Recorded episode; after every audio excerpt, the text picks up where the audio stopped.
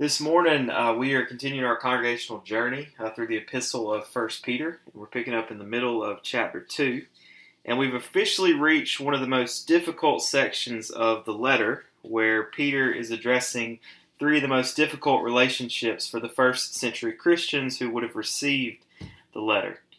In a nutshell, um, for the rest of chapter two and into chapter three, Uh, Peter is going to cover politics, slavery, and complementarianism in one fell swoop. So essentially, I've spent the whole week prayerfully and, and carefully preparing to navigate these three pastoral landmines.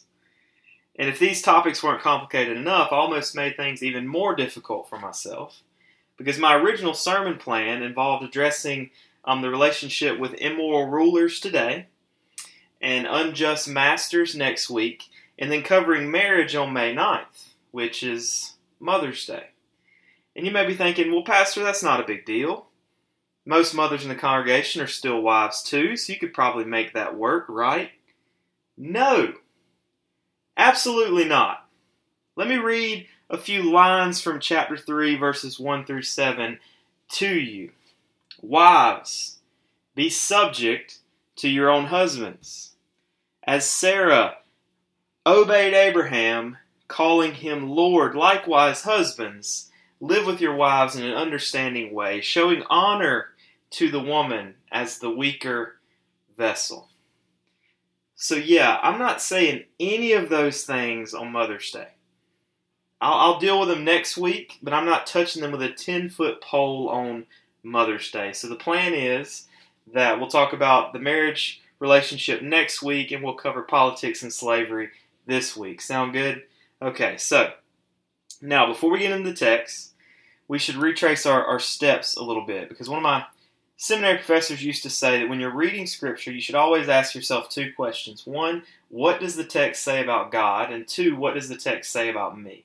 You should always keep those questions in proper order. In other words, you should never neglect the main character of the story in an effort to put yourself in the center of the story. You should never bypass the truth in pursuit of application. You should never skip what God has done in favor of how you should respond. It's what does this say about God, and then what does this say about me, or how should I respond? And so if you flip back to chapter one, you'll see Peter writing from the same pattern. He starts with God. Look at verses three through five. Blessed be the God and Father of our Lord Jesus Christ. According to His great mercy, He has caused us to be born again to a living hope through the resurrection of Jesus Christ from the dead, to an inheritance that is imperishable, undefiled, and unfading, kept in heaven for you, who by God's power are being guarded through faith for salvation, ready to be revealed in the last time. So Peter describes how God has been carrying out His redemptive plan through all of human history. If you're in Christ, this is your story. And this is what God has done for you. In the past, the Father set His love on you, and the Son sacrificed His life for you. In the present, the Spirit sanctifies you. In the future, the Father will glorify you. Or to put it another way, in the past, God freed you from the penalty of sin. In the present, God is freeing you from the power of sin. In the future, God will free you from the presence of sin. And when we get to chapter two, Peter dedicates several more verses to the main character. He uses Old Testament imagery to depict Christ as the cornerstone of a new temple that's being constructed with living stones. And then he, he shifts to practical application. This is where we were last week. So, so the idea that is that if Christ is your cornerstone, if He is your foundation, if He is your hope, then you should embrace your identity, extinguish your passions, excel at your purpose, and engage with your neighbors. That was the outline for last time. And that final command serves as a launching pad for this week. In verse twelve, right before our passage, Peter writes, "Keep your conduct among the Gentiles honorable." Why? So that, so that when they speak against you as evildoers, they may see your good deeds and glorify God on the day of visitation. You know, when we consider the, the widening gap between the church and culture, we're faced with the constant temptation to lessen our engagement with the world around us. to, to step back a little bit, to to, to retreat to our our, our, our our Christian bubbles, our Christian circles. But Peter doesn't permit it. As one commentator says, Peter is teaching us not to disengage with the world, nor to seek to impose heaven on the world, nor simply become like the world. Instead, the church should display and declare the kingdom. And Peter is saying that our ultimate purpose is glorifying God in the world. You know, when you're a citizen of earth, you're concerned with the recognition, praise, and admiration of men. But when you're a citizen of heaven, you're only concerned with honoring God with your works and amplifying God with your words. And so in our text, Peter, Peter keeps going with this theme. He continues focusing on how our actions can prime the pump for our gospel interactions. But he'll specifically talk about how submission plays a part in this, how submission in these three particular relationships can result in God's glory. And now, obviously, we don't have to work too hard to see the relevance of the first and third relationships in our current context. You know, with the first one, we need lots of help with coexisting with government officials, because all of us are frustrated with the government to an extent. To be fair, some of you are more upset than others. Some of you spend too much time engaging with political news, but none of us are completely content with government. There isn't a single person in the room who would say, you know, I'm really happy with the overall direction of our federal government. I mean, all three branches are just killing it. I love, I mean, I look forward to sending my tax dollars year after year, because every person on Capitol Hill is deeply invested in the little guy like me. Of course we wouldn't say that. So we, so we understand being frustrated with government, and we understand being married. You know, also, many of us are married, and none of us have perfect marriages. I mean, let's be real. Some of y'all fought on the way to church. And if you did, as soon as you turned into the church driveway, I guarantee you hit the pause button on your fight. Hey, look, I know how it is, okay? Every Sunday morning, before Lacey and I even get started on our tasks around the church, we have to feed, clothe, groom, and herd three wild little savages out the door. Okay, between the hours of seven and nine a.m., the devil is working overtime on Holly Lane. So I get it. All right, so we, so we understand that. We can appreciate the value of a discussion about dealing with dishonest governments and imperfect spouses, but then you see this other relationship in the middle about masters and, and household servants, or some translations say masters and slaves, and you aren't sure what to do with it. Well, we'll wade into those waters in a few minutes, but I want you to understand something from the start, that Peter is using all of these relationships as illustrations for teaching a biblical principle. J D. Greer explains it this way. He says, these three relationships are merely applications of one principle which Peter is drilling home. He's saying that one of the Christian's primary callings is to be patient and faith is to patient and faithful endurance in the face of unjust suffering. He reminds us that God is not blind to our suffering, and He will give us justice one day, but in the meantime, He uses our suffering as a part of His redemptive work on earth. And so again, Peter is arguing that your submission, even to an unjust, immoral, broken, flawed human being or institution, can result in God's glory. Because your submission can display God's character. Your submission can show God's love. Your submission can herald God's message. But if you're honest, you probably don't love the word submission. I certainly don't. When I think about the word submission, my mind goes to three negative connotations. First, the submission of a term paper. And for me, the word submission gives P T S D of a quickly approaching deadline. It takes me back to being in college and or, or seminary and it being eleven fifty-seven p.m. and I'm trying to upload a paper by eleven fifty-nine p.m. You know, one of my best and, and worst memories from my time at Georgia College was grinding out a full ten-page research paper from dusk until dawn in the basement of the library one night, and going back to the dorm to take a shower, then going to class and turning in the paper at nine thirty, and by the grace of God alone, making a B on that paper that I put together in one night. And actually this weekend I took an unplanned trip down memory lane. I'm on Friday. I came to the office at eight a.m. and I spent the day working on the sermon. And around uh, four p.m., my computer froze, and I lost everything. And so, thirty-one-year-old Bo got to experience some late-night writing like twenty-one-year-old Bo used to be so accustomed to. And I don't like it as much ten years later, I'll just say.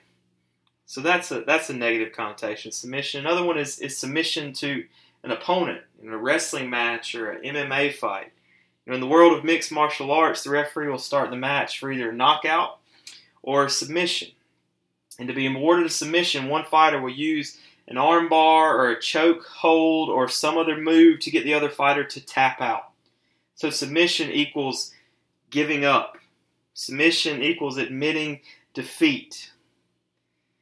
And then third, think about submission to a higher authority. And we could mention any number of relationships on earth, but we should start with the highest authority, the Almighty God. And while we generally understand what the pecking order should be in our lives, we still can struggle with relinquishing control of our lives. On Sunday nights, we're studying the book of, of Jonah, and, and Jonah's story is a prime example of a man wanting to be his own master. Right there in the beginning of chapter one, God says, "Go to Nineveh."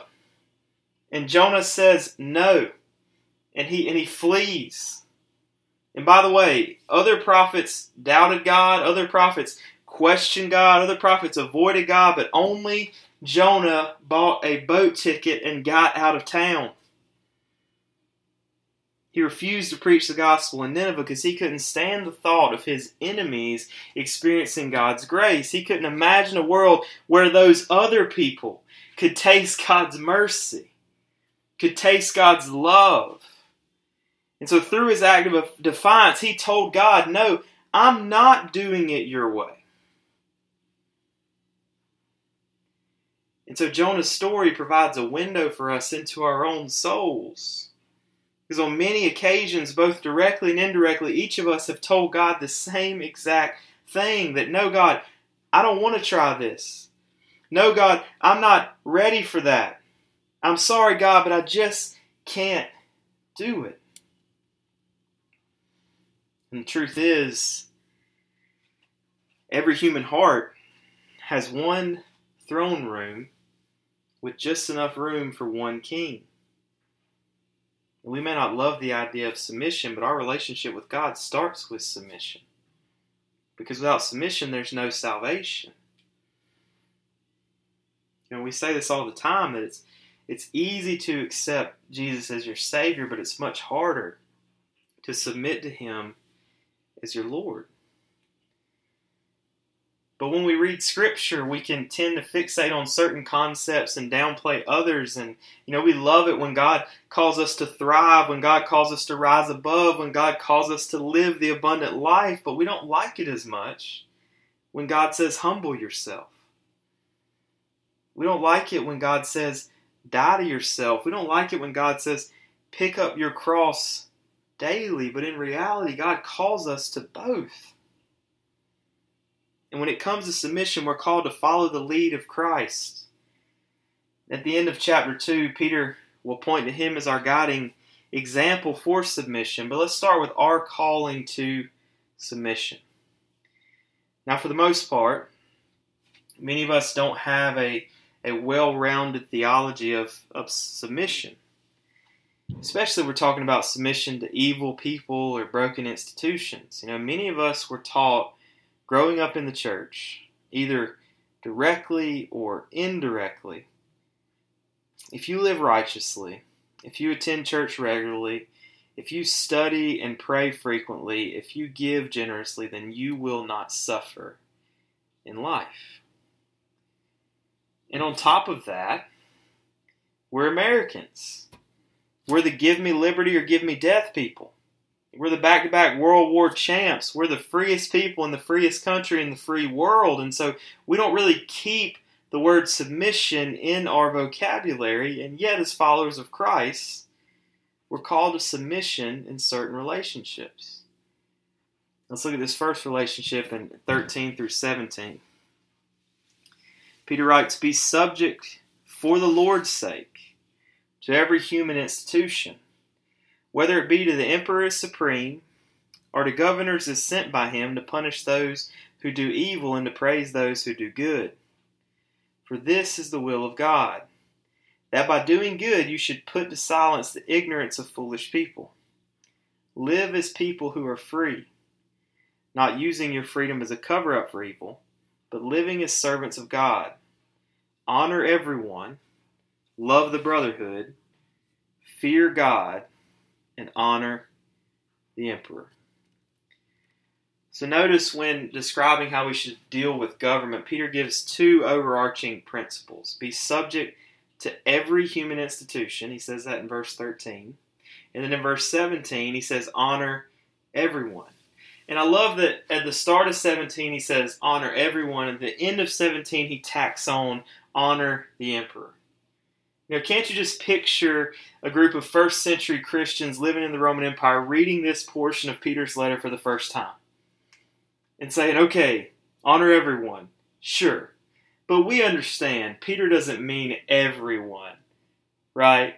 We know what he means. Love the brotherhood, check. Fear God, got it. Hold on, honor the emperor. Honor the emperor.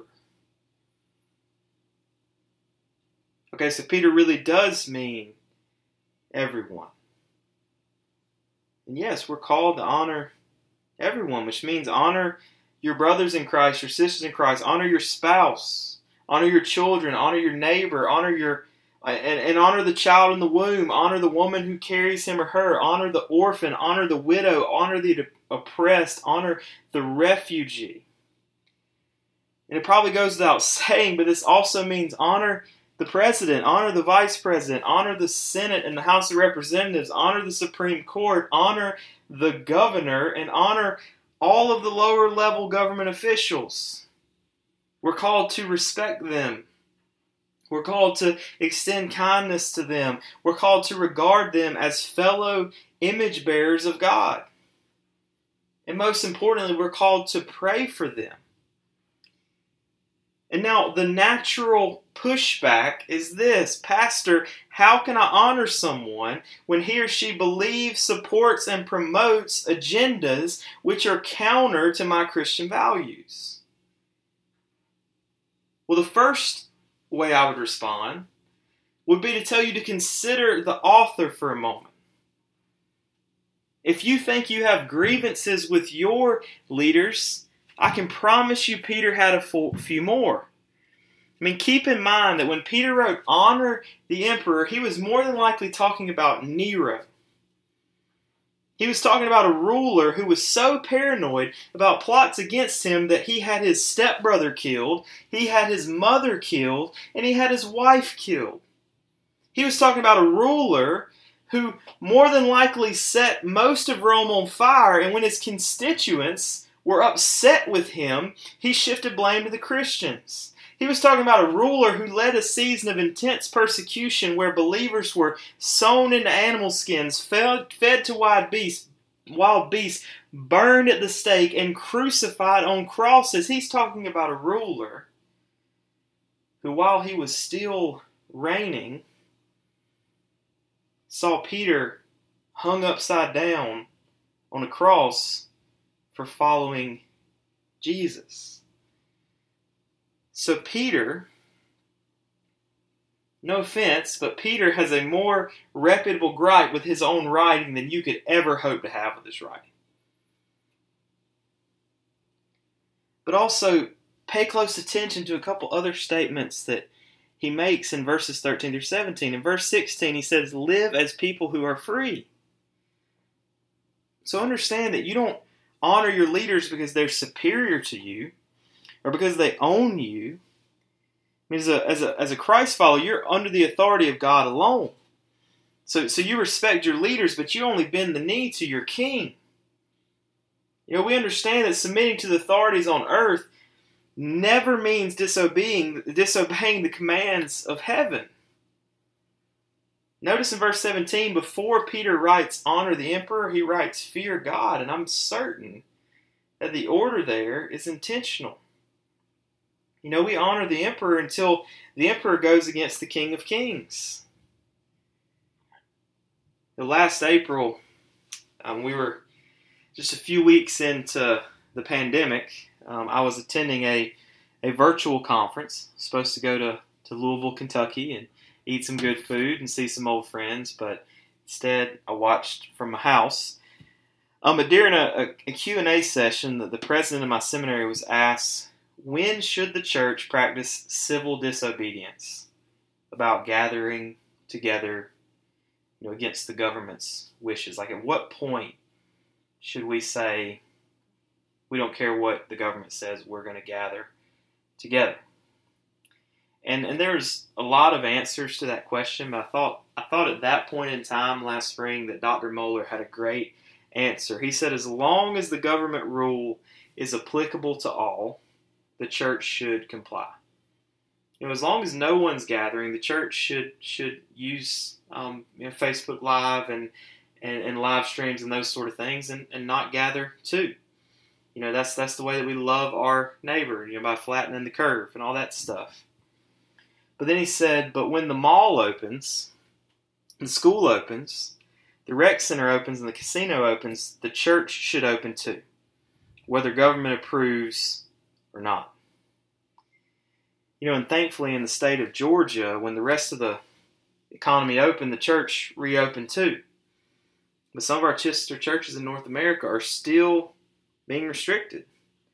And they're currently taking their fight into the courtroom and into the public square, as they should.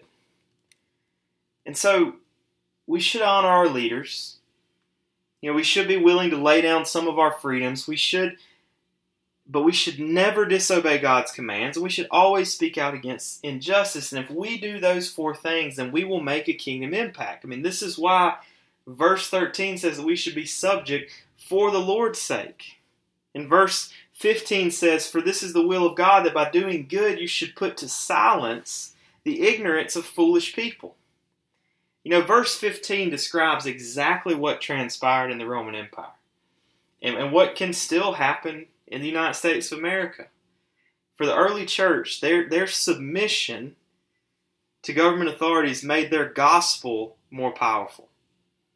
Listen to how, how British theologian Leslie Newbigin explains it. He says, the victory of the early church over the Roman Empire didn't come by seizing the levers of power. It was won when the victims knelt down in the Colosseum and prayed in the name of Jesus for the emperor. In doing so, the entire mystique of the empire, all of its spiritual power, was unmasked, disarmed, and rendered powerless. That's the power of submission. And we see it as we continue to the next section. Verse eighteen through twenty, Peter gives a different illustration for the same calling. It says, servants, be subject to your masters with all respect, not only to the good and gentle, but also to the unjust. For this is a gracious thing. When mindful of God, one endures sorrows while suffering unjustly. For what credit is it if when you sin and are beaten for it, you endure? But when you do good and suffer for it, you endure. This is a gracious thing in the sight of God. All right, so let's let's get into it. Just two very important things to understand about these three verses. One, slavery in ancient Rome was not comparable to slavery in the early years of the United States. In ancient Rome, you became a slave for one of two reasons. Either your nation was conquered, or you sold yourself into slavery to pay off a debt. It was not based on ethnicity. It was not about the superiority of one race over another. But it was not a great system either.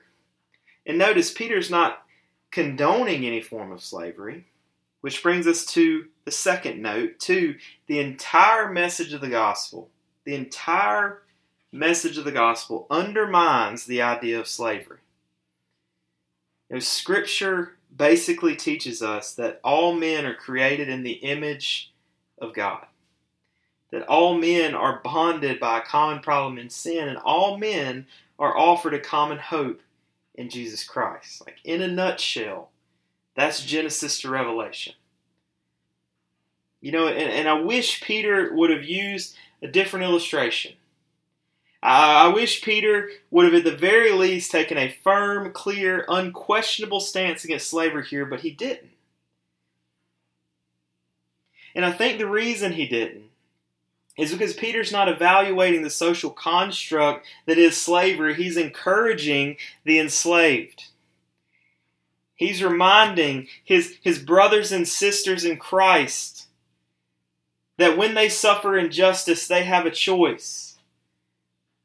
They can answer sin with sin, or they can answer sin with righteousness. And if we can try to pull this idea out of first century Rome and bring it into twenty-first century America, we can see the immense value of what Peter's teaching. Because we live in a society which is obsessed with wrath and not grace. Like, we live in, in, in the era of, of, of cancel culture, and cancel culture says, hey, you made a mistake. You messed up, and you are not forgiven. Your apology is not accepted. You are done. And so, church, when you're wronged, when you're hurt, when you suffer injustice, and you look to those who are hurting you, and, and, and you don't answer their sin with more sin, but you answer their sin with God's righteousness, do you understand how much that will make you stand out in the world? Do you understand how much Christ will be glorified? You know, if you look at verse twenty-one, Peter tells us a portion of Christian life involves being called into unjust suffering. Peter writes, For to this, for to this you have been called, because Christ also suffered for you, leaving you an example so that you might follow in his footsteps. And this isn't new. We spent almost two years in the Gospel of John. And in the Gospel of John, Christ himself says, if the world hates you, keep in mind it hated me first. If you belong to the world, it would love you as its own, but as it is, you don't belong to the world. I've chosen you out of the world.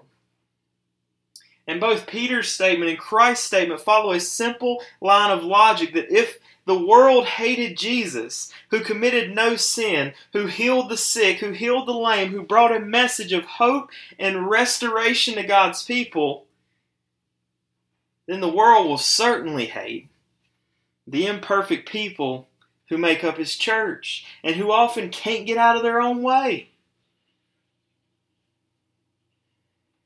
So when you follow Jesus, you can expect unjust suffering.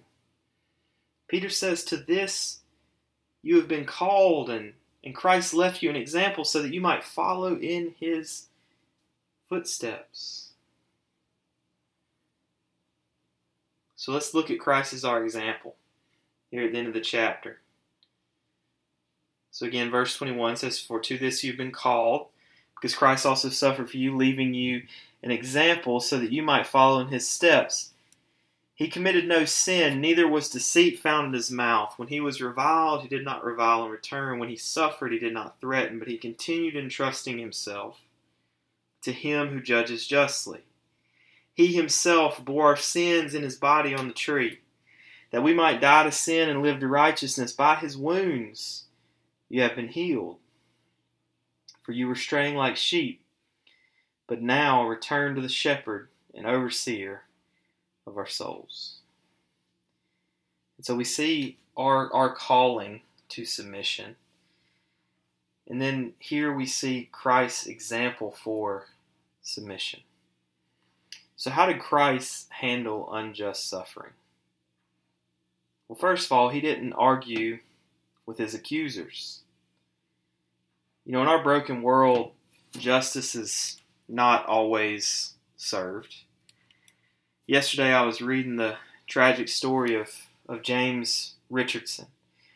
In October of nineteen sixty-seven, James and his wife Annie left their seven children under the care of their neighbor Bessie Reese, and their neighbor poisoned all seven children.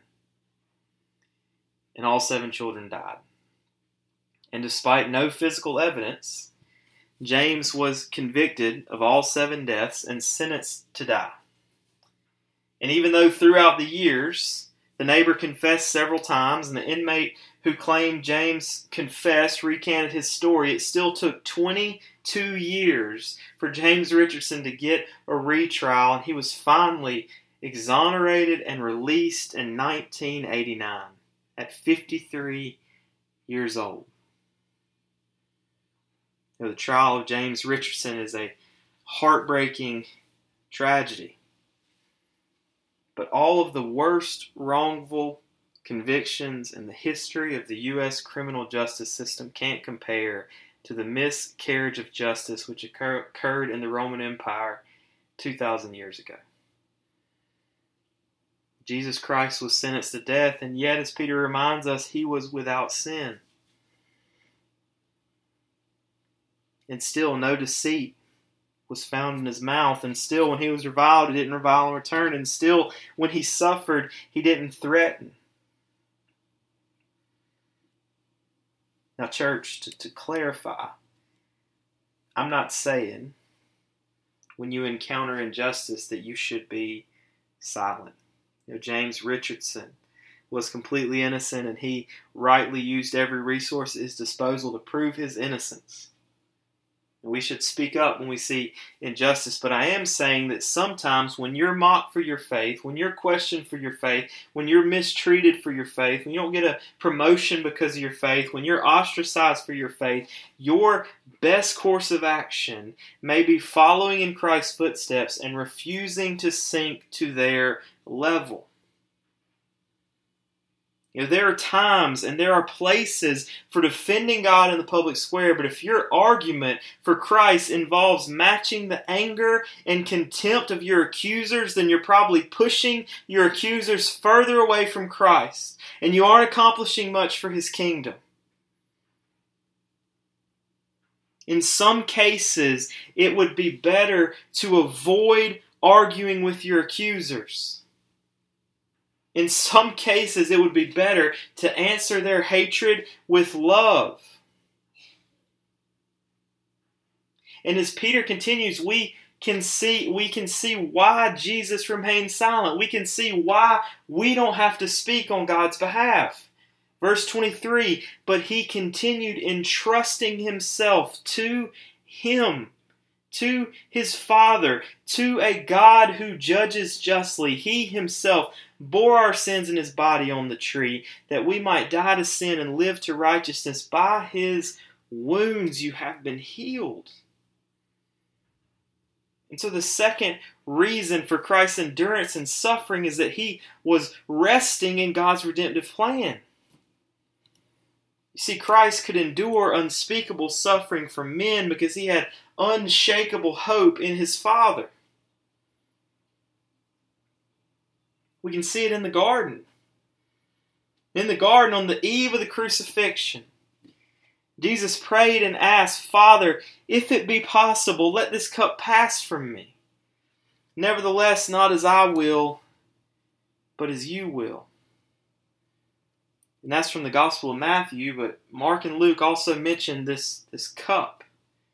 And in the Old Testament, the cup referred to God's own judicial wrath on injustice and evil. Ezekiel twenty-three says, you'll drink the cup of ruin and desolation. Isaiah fifty-one says that it's the cup of wrath, the bowl of, of staggering. And so Christ had always known that God's wrath would eventually come for him, because the cross was plan A, not plan B. But in the garden, we can see him feeling it for the first time. And I love how the Puritan preacher Jonathan Edwards summarizes this moment. He said, Christ was going to be cast into a dreadful furnace of wrath.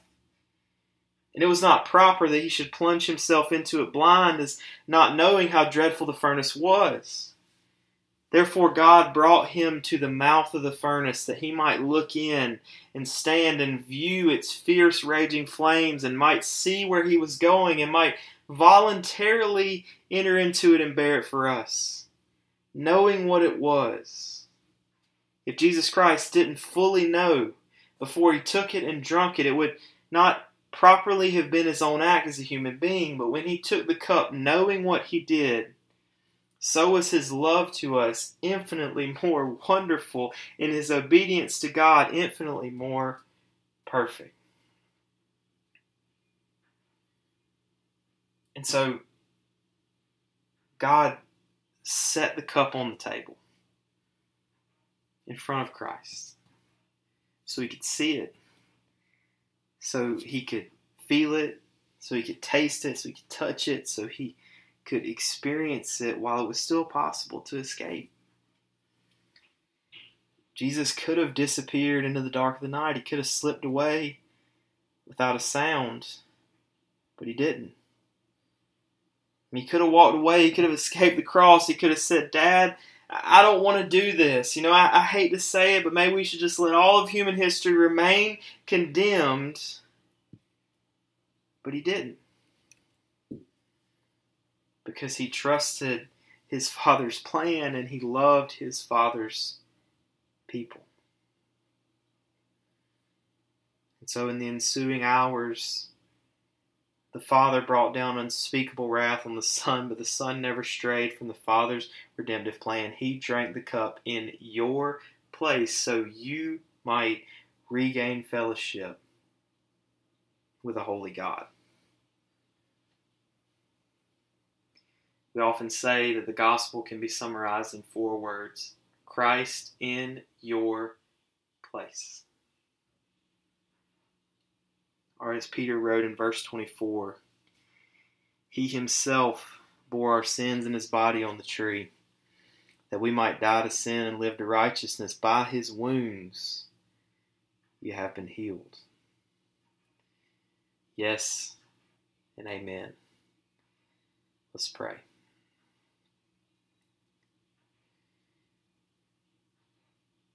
Father, um, I, I thank you for the opportunity to to deal with these difficult verses this morning. You know, Lord, um, we always want to we always want to preach the full counsel. We always want to deal with the full redemptive story. We always want to deal with with the full Scripture from Genesis to Revelation, and and when we do that, and, and when we preach through books of the Bible, we come across difficult text to navigate.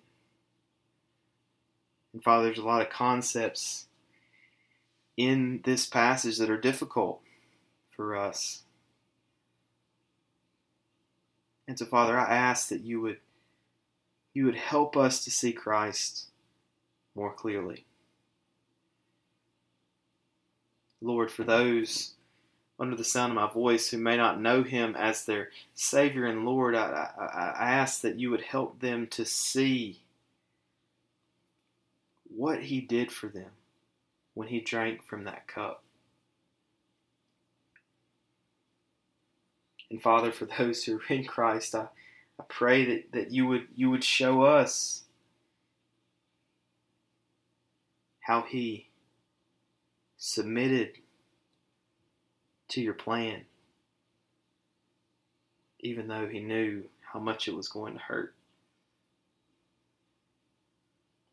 Father, I pray that when we suffer injustice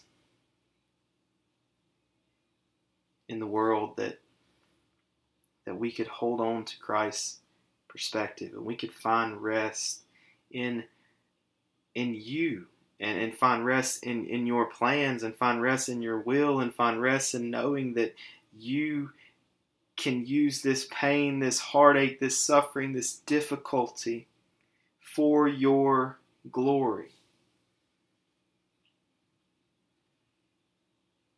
So, Father, help us to keep our eyes on that big picture.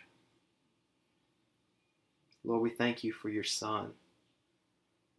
We thank you that he was infinitely obedient to you and infinitely loving to us. We pray these things in his name. Amen.